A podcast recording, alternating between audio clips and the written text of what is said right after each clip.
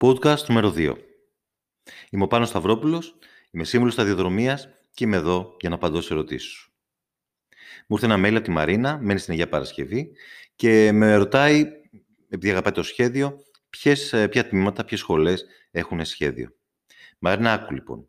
Μπορείς να δώσεις για καλών τεχνών, δεν είναι μέσα στο πλαίσιο των πανελλαδικών, είναι, γίνονται εξετάσεις ε, ξεχωριστά μόνο για την καλών τεχνών, Εκεί μιλάμε πια ε, για σχολές οικαστικές και εφαρμοσμένες τέχνες.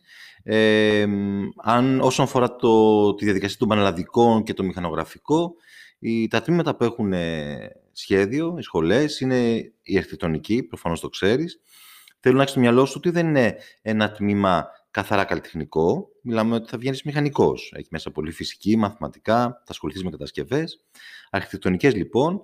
Μετά έχουμε το γραφιστικής, το γραφιστικής λοιπόν που είναι στο ΠΑΔΑ, στο Πανεπιστήμιο Δυτικής Στατικής, λέγεται γραφιστικής και οπτικής επικοινωνίας.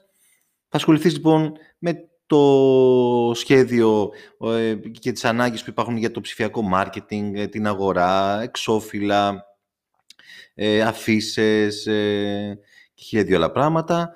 Έχουμε το ιστορικής αρχιτεκτονικής και στο ΠΑΔΑ και στις ΣΕΡΕΣ, ουσιαστικά διακοσμητική, και εκεί χρειάζεται το σχέδιο. Πολύ ενδιαφέρον σπουδές ε, που έχω ασχολήσει και με αντικείμενα και με το φωτισμό και με σχεδιασμό. Και τέλος, το συντήρηση αρχαιοτήτων και έργων τέχνης, στο παδάκι αυτό, στο οποίο θα μάθεις πώς συντηρείται ένας παλιός πίνακας, ένα κοιμήλιο, ένα γλυπτό, ενδιαφέρον σπουδές. Μα να είσαι καλά, σου εύχομαι έτσι να αγαπάς και να ακολουθείς το που κάνεις, να αγαπάς το σχέδιο και ό,τι θες είμαι πάλι εδώ.